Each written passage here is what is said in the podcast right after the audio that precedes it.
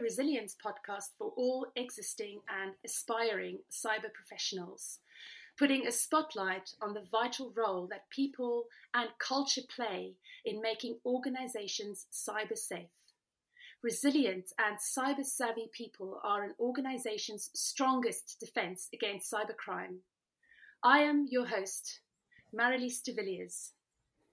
Hello, everyone, and welcome to another episode of Roar, the podcast. And I'm so delighted today to be welcomed by TJ Power. Hi, TJ. Good morning. Hey, Mary Marilise. How's it going? Very well, thank you, and welcome, welcome. I'm so excited. Thank you. I'm so excited to speak to you, and uh, I am really curious uh, to to hear more about today's topic and learn more about today's topic, which is all going to be all about um, digital and how we interact with technology. Um, to work for us and not against us. So, everybody, TJ is a neuroscientist. Uh, he's also um, the founder of Digital Mind.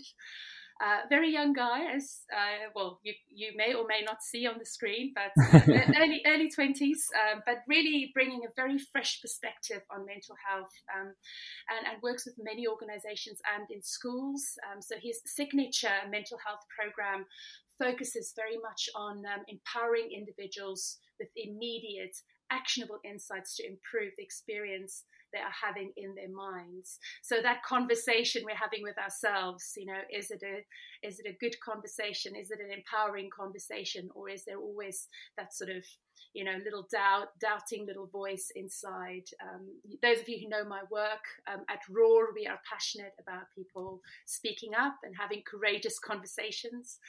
Um, and for me it's very much about the conversation you're having with yourself your inner roar as well as the conversation you're having with others. So um, it's really the courage uh, to speak your truth. Um, and I'm, you know, really uh, so um, honored to have TJ because you know he's he's he's making strides in the industry. Um, he's uh, also um, a member of our um, uh, in our in our BIP 100, so Business is Personal 100 Club. Um, that's uh, his mum and dad, uh, Penny, Penny and Thomas Power, and uh, he he he shows up every week and to support all of us with with our mental well being.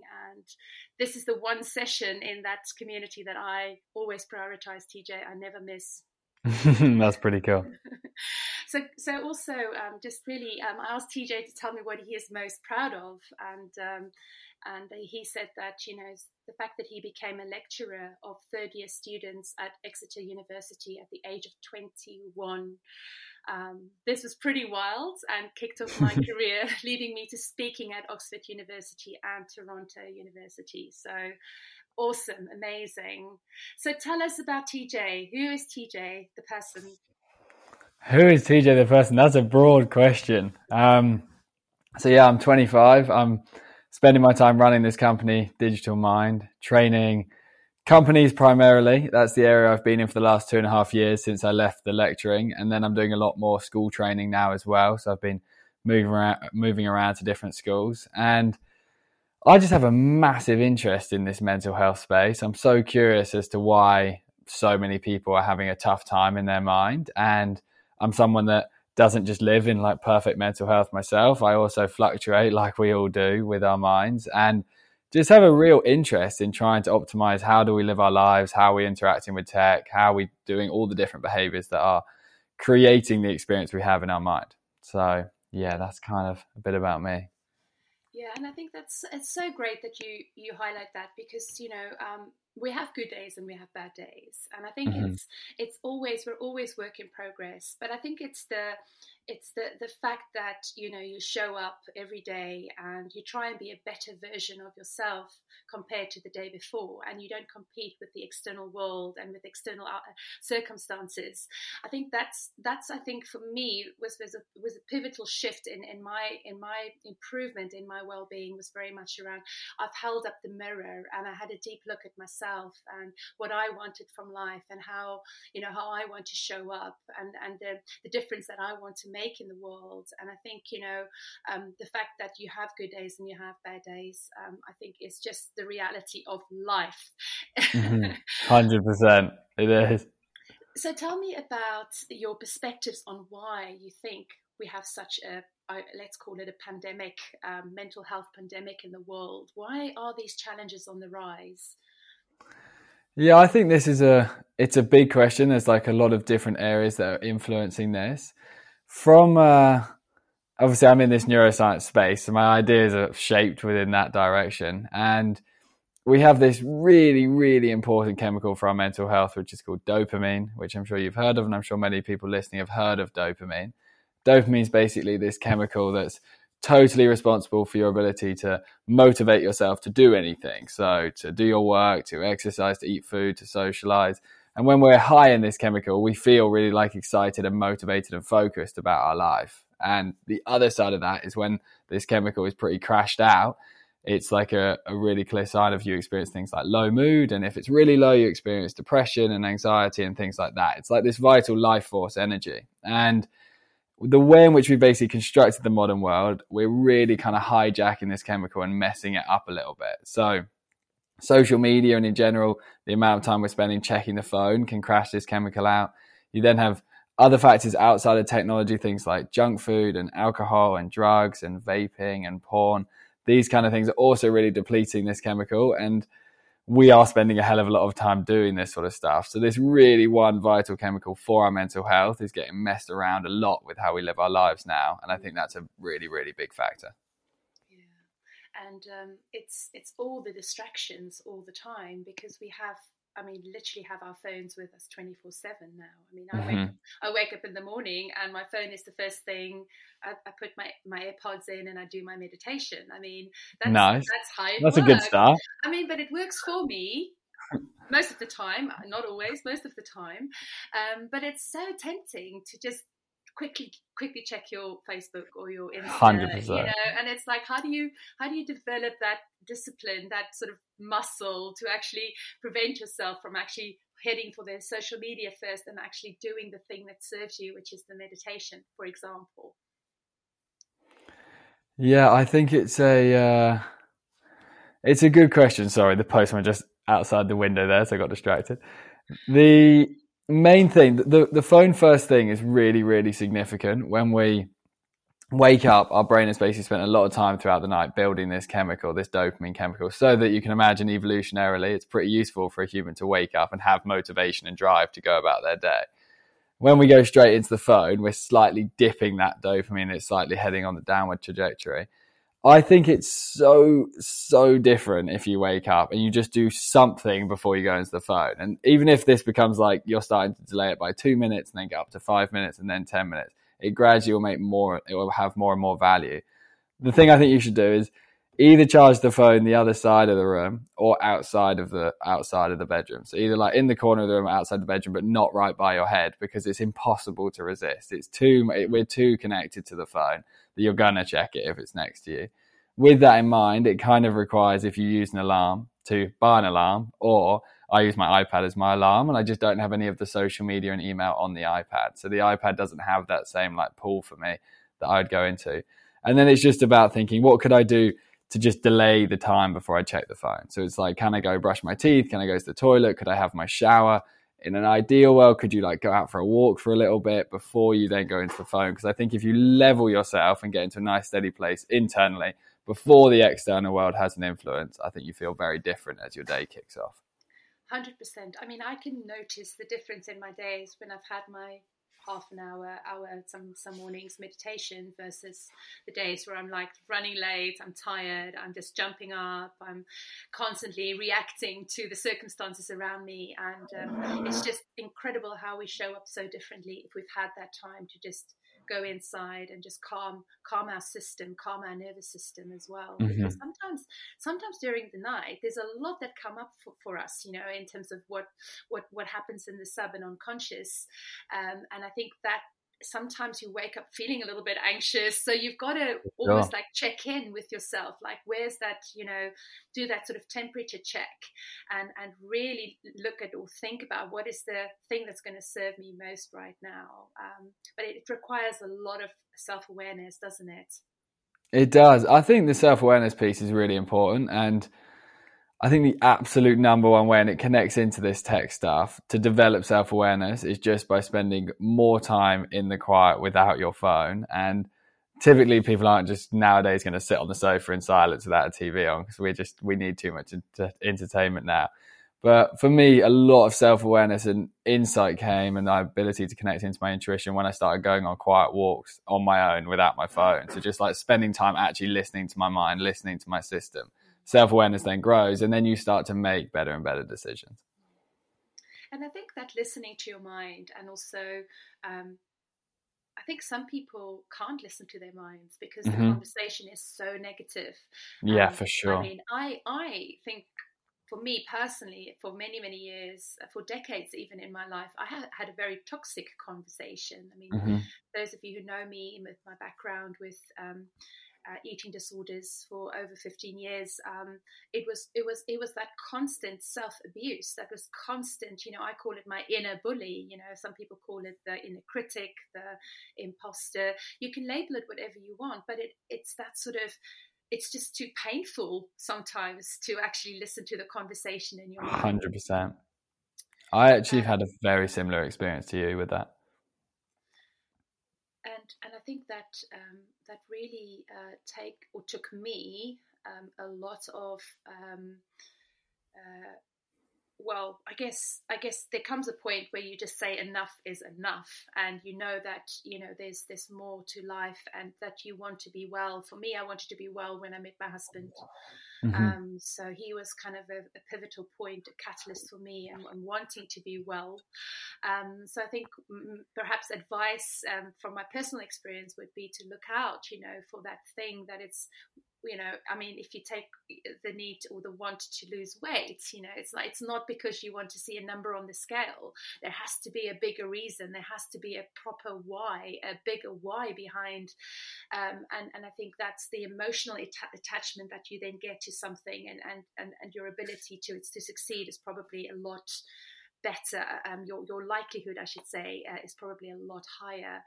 Um, so so tell me a little bit about how this kind of mind or brain heart connection and, and, and, and how it all works because I think you know the neuroscience is fascinating but I think there's very few of us really understand you know if, if I if I say to you can you draw me a picture of the mind um, people often think the mind equals the brain, but that's not true, right? The mind is actually the connection between your brain and your heart. So, mm-hmm. so mind or head and body, and and and it's it's a really kind of complicated, but also not complicated concept.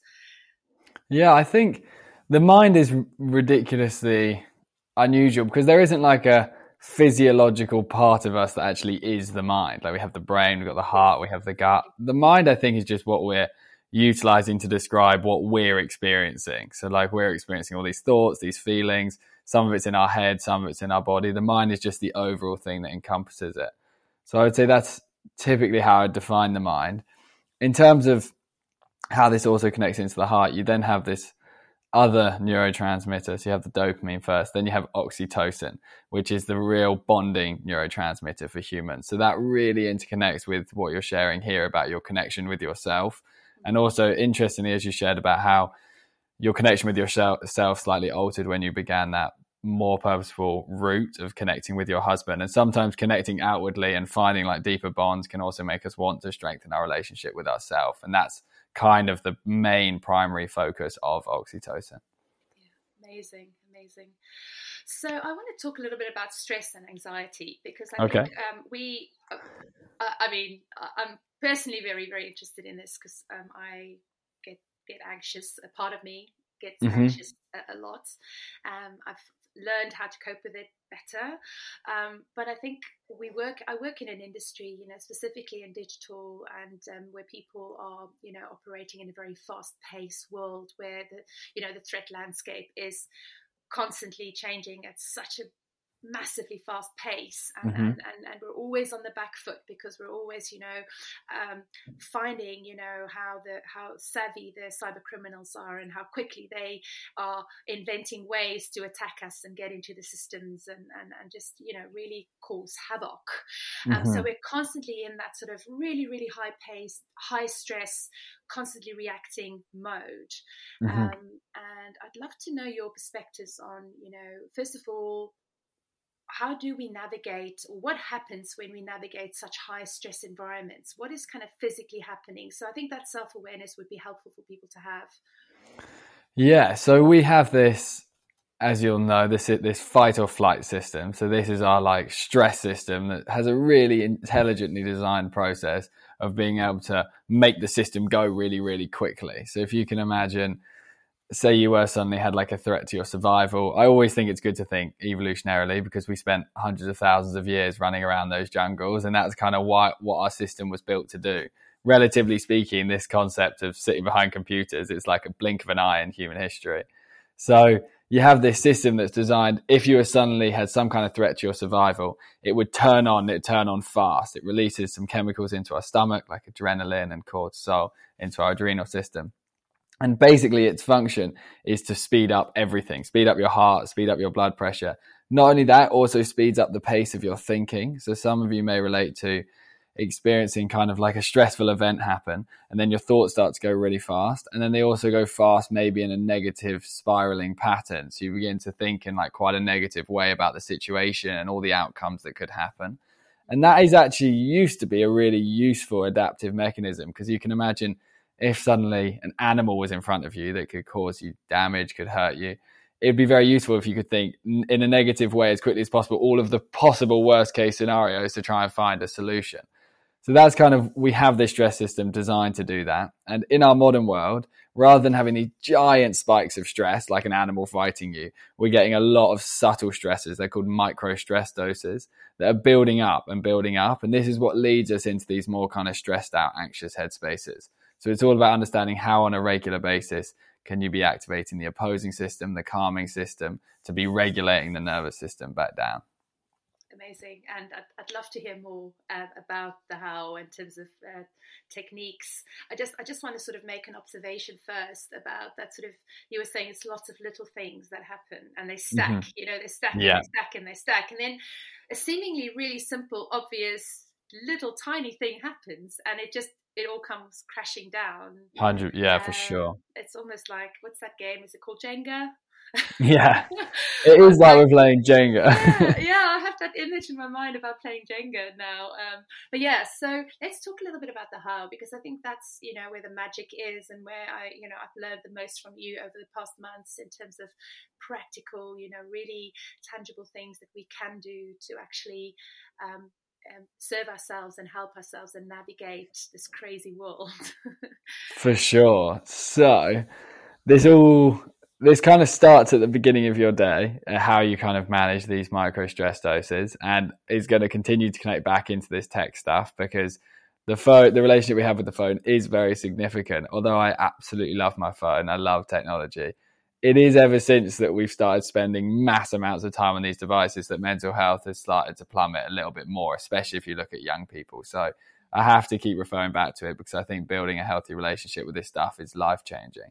But with micro stress doses, if you think when you first wake up in the morning, your brain is in a really vulnerable state because they're really adapted to live that way so that if you were woken in the night by some rustling in some bushes when we were sleeping outside, it could very quickly act and go in any kind of direction in order to optimize survival. When you wake up, you're in this kind of vulnerable, malleable state. If you check your email and there's something a tiny bit stressful in there, that's going to be a micro stress dose. If there's something in your WhatsApp that's like someone hasn't replied to you or something from a friend that's annoying, it's another micro stress dose. So the beginning of all of this, how to manage your stress levels, is first thing not having any micro stress doses and instead having quite a calming morning. So whatever you personally would find calming, it might be your shower is really calming. It might be you like reading a book in the morning. It might be your meditation stuff. Meditation and breathing stuff is really good because that's like actively regulating and calming your nervous system. It might be like sitting and having a cup of tea putting a candle on. But the mornings are like absolutely vital so the whole system starts on a nice level, calm playing field instead of going straight in, okay, stress, and then you begin on that pathway. Once you've had those kind of things, there are some really key aspects of what calm our nervous system. I would say the absolute best possible one is when we're out in nature and out in sunlight because our bodies are just so adapted to live out there. They just once they're there, they suddenly feel like they're home, basically, because they're just that's where they were growing over so long. And when you look at countries like New Zealand and Japan have got really, really good at researching nature as a treatment for mental health. In Japan, they have this whole idea of forest bathing and getting people to spend a hell of a lot more time in forests if they have mental health disorders. And as soon as a body is in nature, the whole nervous system just regulates that cortisol stress chemical goes down. So nature is a big, big thing. The breathing is a big thing, the calming mornings. And then the other thing that's actually massive for our stress levels is our food and what we're putting into our body because we have this third chemical. We're gradually learning them throughout our chat. So we have serotonin, which is really the more emotional, mood stabilizing happiness chemical. And that one is very different to the others because it's actually being built inside your digestive tract, inside your stomach. And when the stomach is happy, our emotions are a lot more stable. So, fueling your body with good food and lots of water, herbal tea, fruits, veg, natural unprocessed stuff actually leads to your whole tummy being a lot calmer, which then has a big, big effect on your nervous system and how steady you feel overall. Amazing. Yeah. And I think, um, you know, so let's just recap those three. Um, so we had the the three chemicals. So we've got yeah. the dopamine so far. So we've got the motivator, the one driving you to do stuff. We've then got the oxytocin. So this is the connector, the one bonding you to yourself and others. Yeah. And then we've got the serotonin. This is the more mood, emotions based chemical. And really is the chemical that wants you to still be a hunter gatherer. When you look at what activates, serotonin. It's basically nature, sunlight, good food, sleep, deep breathing. It's all the things that we would have been doing absolutely tons of. And it's all the stuff that recharges the system. So if you're looking at a lot of individuals I work with in companies are experiencing a lot of burnout because we're pushing the system pretty hard these days. And the serotonin based stuff is kind of the stuff that's like plugging the iPhone into the wall. It's like all the stuff that will wirelessly recharge us outside or when food is going in, that kind of thing. Brilliant. And um, and I think you know I I'm reflecting on um, people's reaction when we talk about meditation. Yeah. Um, and so I would just like to talk a little bit more about meditation. Yeah, let's do it. Um, I think about very recently, probably about three years ago, I never. I mean, I was one of those people who didn't have time to meditate, right? Mm-hmm. Yeah. um, and then you slowly, I mean, I slowly started with sort of five minutes here, 10 minutes there, very, very inconsistent. And now mm-hmm it's become over the last three years for me it's almost become like a non-negotiable. Um, and that's I, awesome. That's a big I, achievement so well done. Thank you. And i think you know but i, I want to i want to kind of rewind three years to when i was in that mind frame of um, you know a challenging the benefits you know b not not feeling like i'm being productive when i'm meditating right? Because i don't have the time. So yep. just help help people kind of understand you know what what happens in the brain when we have those conversations about meditation. And and it's you know it's it's seemingly simple but it's also very hard to actually start. Mm-hmm. yeah meditation is an interesting one for me because it really was the the catalyst for a huge change in my life. I was at university when I discovered meditation. I was doing my undergrad at this point. I was pre masters, and I used to, I don't know, party pretty hard, if I'm honest, like really hard. And that was kind of my lifestyle. Still doing well at university, but I had like a very different approach to my health. And my mental health was way more fluctuating back then because I was pushing my mind a little bit further. And I chose to do this mindfulness course and if I'm honest, I chose it because I thought it was kind of sounded a bit easier than my other really complicated neuroscience modules. And I thought at least I can have one module that would just be a little bit calmer for me to study. Went along to this thinking this would be the easiest thing I'd be doing. Started sitting in the quiet. And like you mentioned earlier with the self talk, found it insanely difficult to sit in the quiet, listening to all the noise in my head and all the different critique that my mind had to say about how I was living my life. And it's actually so ironic because I used to sometimes in these meditations, and based on what I'm teaching now, it's ridiculous. But I used to sometimes think, right, everyone's in the meditation in the group. I know they're all committed. So I'd open my eyes and go on my phone, which is just insane. I was so, I found it so hard. So for those listening that think I'm t- I can't do meditation, I can't focus, or it's too difficult, I was right at the other side of that, and now it is a, a cool practice for me. So it can be done. Um, in terms of what's happening, I think the biggest there's like two things you're learning to do. You have one thing that's you're really teaching yourself how to breathe properly when you're meditating and it's very significant being able to breathe properly. From a anxiety stress point of view for me personally in the acute moment that you experience like anxious worrisome thoughts or that stressed out fast paced thinking the ability to come to your breathing and regulate your nervous system and proper breathing is when you can breathe in through your nose and then fill your stomach up with air rather than this kind of like in through our mouth chest it's proper full breathing. And if you're listening now, you can try and do that. You can try and breathe in through your nose and fill your stomach up with air.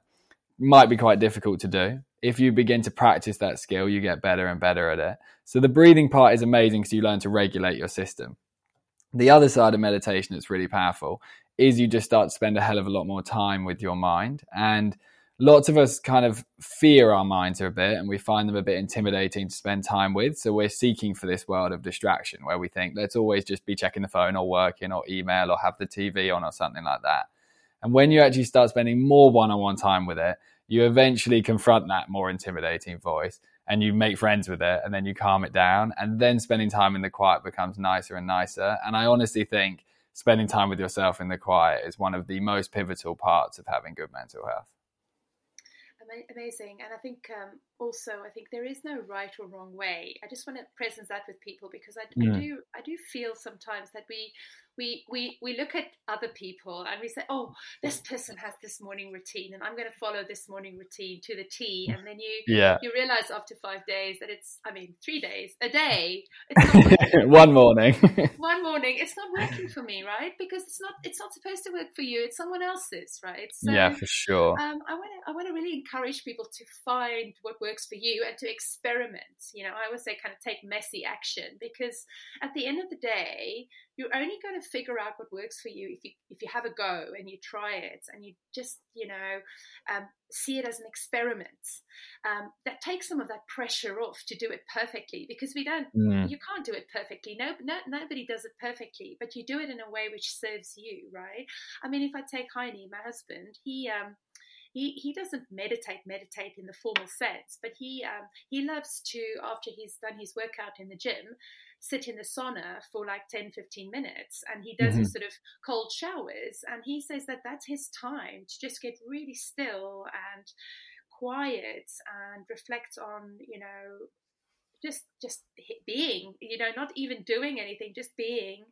um Amazing. so med- meditation doesn't have to be like you know sitting like a buddha i certainly don't sit like a buddha so I, mean, I just I just wanted to present that with people because I you know I would encourage everybody just you know even if it's five ten minutes. Um, I started with the Calm app and there's a little introductory course on the Calm app which is like 21 days where you just literally go in for 21 days and you just follow a guided meditation. That's how I started and. Um, fortunately, you know, I was able to kind of get into the habits. And um, as I say now, for me, it's a very, it's a cornerstone of my morning routine and how I show up every day. That's very cool. And they also have, I've seen on the Calm app, they have this new Daily Jay thing. I don't know if you're familiar with Jay Shetty, yes, but he, yeah. he's partnered with Calm and that's only like seven minutes, I believe. So it's a nice starting point to try and ease your way into something like that yeah absolutely. Yeah that's that's really cool. Um, so we're talking about digital detoxing next. Yes. I, I love the digital detoxing. favorite things. So tell us more about what what do you mean when you say digital detoxing? Yeah so like everything i'm sharing I share all of these things because they're things that I find difficult, which is why I've introduced these habits, so like mindfulness or whatever it may be. So I, with the digital detoxing, I'm someone that really finds my phone super addictive. I love I love scrolling it, I love checking it, I love social media. And as I become more and more familiar, became more and more familiar with the neuroscience of the mind and how much overusing the phone, so using it for too longer periods of time or too frequently checking it, how depleting that is on the mind and how much it's crashing out our energy and killing our focus and killing our motivation. I started to think, how can I get better at spending a prolonged period of time off it to effectively recharge your system? Like, very similar to how the phone has to occasionally go and be recharged. I really think our brain is the exact same thing, and our brain recharges when we're not on tech, basically. The tech just does require a lot of our energy.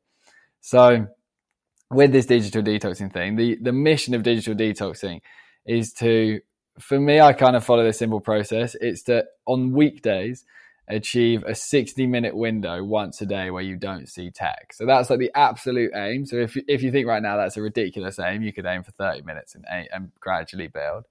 But I think the gold standard would be 60 minutes without seeing tech at some point in your day. And as you mentioned earlier with the morning routines, everyone's unique with how they'd like to approach things. So this could be trying out not checking it first thing, going about your normal morning with your walk or your breakfast or your shower, getting ready, and then checking it. So you've achieved it first thing in the morning, which is super cool. It could be at your lunch break, you decide to like get outside or cook your lunch and stuff and just like leave your phone on the desk. I think even if you don't achieve a full digital detox, at lunchtime, not going on your phone is so good for your head, even if it means, oh, let's watch some Netflix on the iPad or whatever it could be that you'd enjoy. If at lunchtime, when you're trying to rest and trying to recharge, if you're then also having your phone on you and doing your WhatsApp, Slack, and email, you're not actually recharging at all. You're not really having a lunch break. So, lunch could be a time to get a bit of a digital detox in. And similarly, it could be achieved in the evening. So, it could be full digital detox. It could be no phone, no screens at all. You could be going out to the gym or something, or you could be going out socializing and be like, right, I'm just not going to check the phone. It could be something like that. Or it could be in the evening, if you're going to watch telly and stuff with your partner or on your own or whatever it may be, it could just be making sure the phone isn't on you so that you can't sit and watch the telly while simultaneously checking your phone. So, mm aiming for an hour in the weekdays, I think is really cool to have a full window off it. I think it's one of those things that you have to just try and then think, wow, what do I feel like after this hour without tech? And you might be quite surprised how good it feels. And then on the weekends, I kind of think about doing an extended digital detox of aiming for sort of two to three hours on one of Saturday or Sunday without seeing it. So that could be going for a really long walk without your phone on your own or with your friends or something like that. That could be really good because then you're getting all the other benefits of the fact you're out in nature and you're with people. Or it could be when you're socializing, being like, right, let's all just not go on our phones for the next few hours.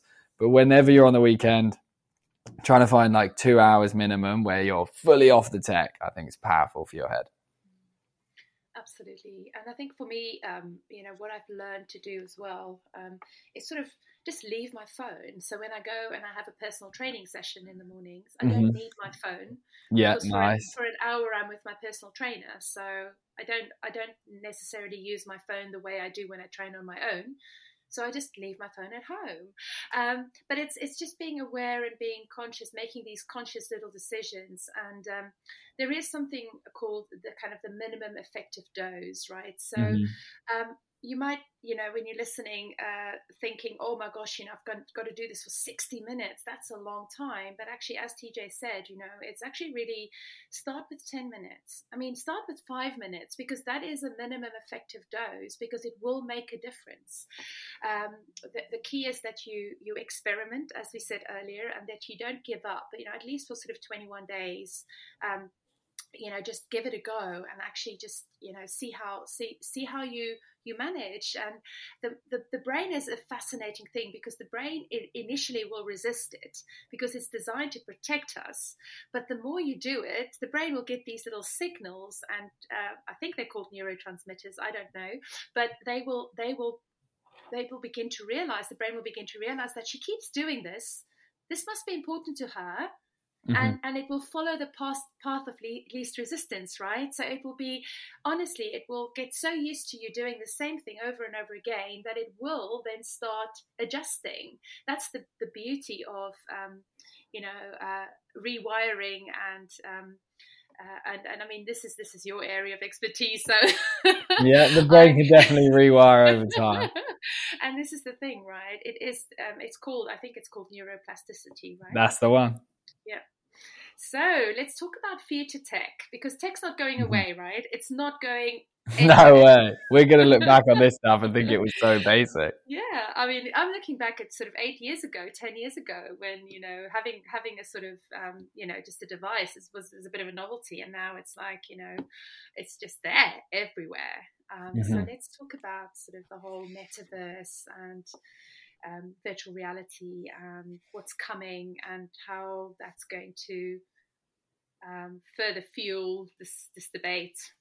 Yeah, I'm super, super interested in future tech and always have been. I've just had an obsession with trying to understand the future my whole life. And I definitely think this idea of the metaverse and virtual reality is on the horizon. For anyone that's maybe not heard of that, this is the concept of us having virtual worlds that we can enter through virtual reality, which is where you put on these headsets and you kind of have a, effectively an iPhone right on your face, and it feels like you're actually in there, and it's much more immersive. And I do think this is kind of a natural progression, a progression for humans' relationship with tech, because currently we only experience tech in 2D effectively. Like right now, you're looking at a screen, and I'm 2D on this screen, and when you're looking at your phone, everything is 2D.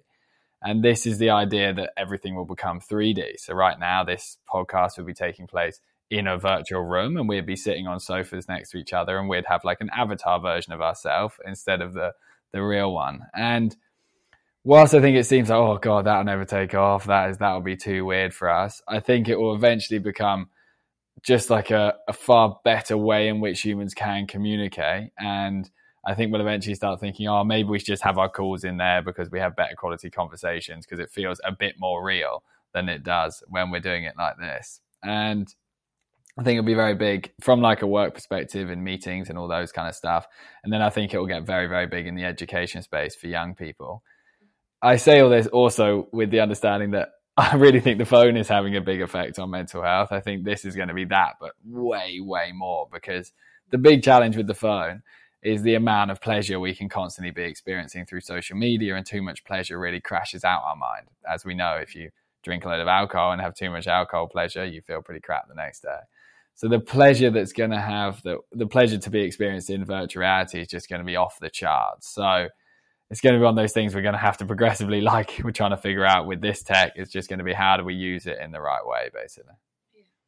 And I think that's the I think it's almost like the need to find the solution and the opportunities and to make it work for us and not against us is yeah. going to increase with the with with new tech because it's going to become so di- disruptive and mm-hmm. so har- potentially harmful that we've got to it's almost like we've got to for our own safety like survival we're mm-hmm. going to have to make it work for us and and that's the bit that i'm excited about because i'm like we we're we're expansive, right? And um, it's it's it's incredible what what we will be able. I mean, when when you were saying about sitting in the room together and having the avatars, I I just kind of visualized it, and I thought, how exciting!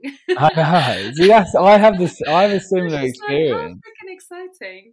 Um, but of course, there's always the dark the dark side to. There, there'll be loads of really cool things about it. Music will be crazy. You can go to. You'll be able to go to concerts and stuff. You'll be able to do things like that a lot more you'll be able to watch sport inside there, which will be a totally new experience. You'll be able to play sport inside there with your friends after work. So there'll be so much of it that actually really does connect humans together. But then it's also just like it might be so good that humans start to deprioritize life outside of it, which is one of the really big reasons whenever I'm training companies and I go deep like deep into this digital detoxing concept of you need to get good at spending time off of your phone one of the biggest things I explain is that right now the phone is like pretty easy to put down.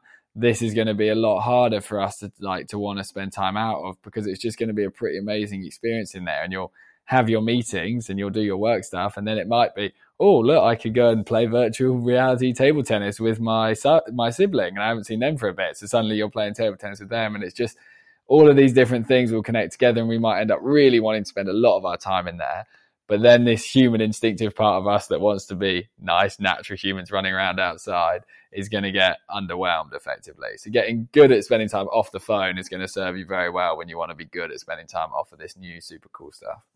Amazing. Amazing. I can. This is always the time always runs out too quickly on these chats, and I think we can carry on for hours. I um, absolutely love love love speaking to you and um, the wealth of incredible, you know, just insights that you've shared with all of us today. It's it's amazing. I always wrap up my conversations just with some real practical takeaways and top top tips. Um, so I wanted you to just kind of share, and, and I think we we can actually just summarize what you've already shared. Um, mm-hmm sort of the, the top three things that you would say and, and let's say encourage people to experiment with um, you know if, if they if they start in the starting blocks what are the sort of top three things that you would encourage people to start experimenting with? Yeah so the top three i would say the digital detoxing one. So that's experimenting with trying to find a period of time every day when you're off your phone. If possible, doing it first thing in the morning could be pretty life changing and is huge, huge for all the clients I work with. So digital detox would be one.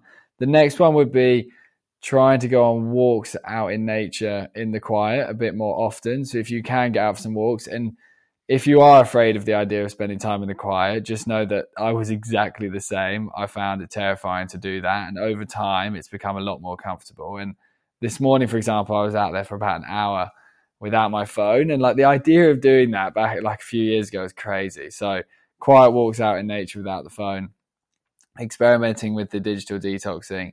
And then the final thing that I think is really important to recognize is some of these things that are crashing out our dopamine really are the source of why many of us feel so low. So you have a group to pick from, which is junk food, alcohol, pornography, social media, or drugs, which is like the vaping and cigarettes and stuff like that. And if you listen to that list, if you think you're exhausting one of those, you're really smashing social media, or you're really smashing junk food, or you're really smashing alcohol, I'd really think about picking one and recognizing, although it's so annoying because it's like, I love that thing and I'm really addicted to that thing, that thing will be the source of a lot of your pain potentially. And thinking about how you can reduce it down could be pretty transformational for you. Wonderful. Thank you. I've loved chatting. Thanks for so many great questions. And uh, so, if people, if you want to get in touch with TJ, um, you can find him on Insta, TikTok, or LinkedIn at TJ Power. Yeah, I put um, content out there every day, which is pretty fun. Lots of different ways you can learn about all this stuff. Yeah, and uh, yeah, absolutely. Um, you know, love love spending time with you, and um, not just in here today, but also weekly um, with our sessions that we have with you. So incredibly insightful and learning learning so much from you every day. So thank you for joining me today. Thanks so much. Thanks for tuning in. We hope you found today's episode useful and took away a few key points. Don't forget to subscribe to our podcast to get our latest episodes. To find out more how we can help your organization strengthen its resilience muscle and find your Roar head over to marilis-de-villiers.com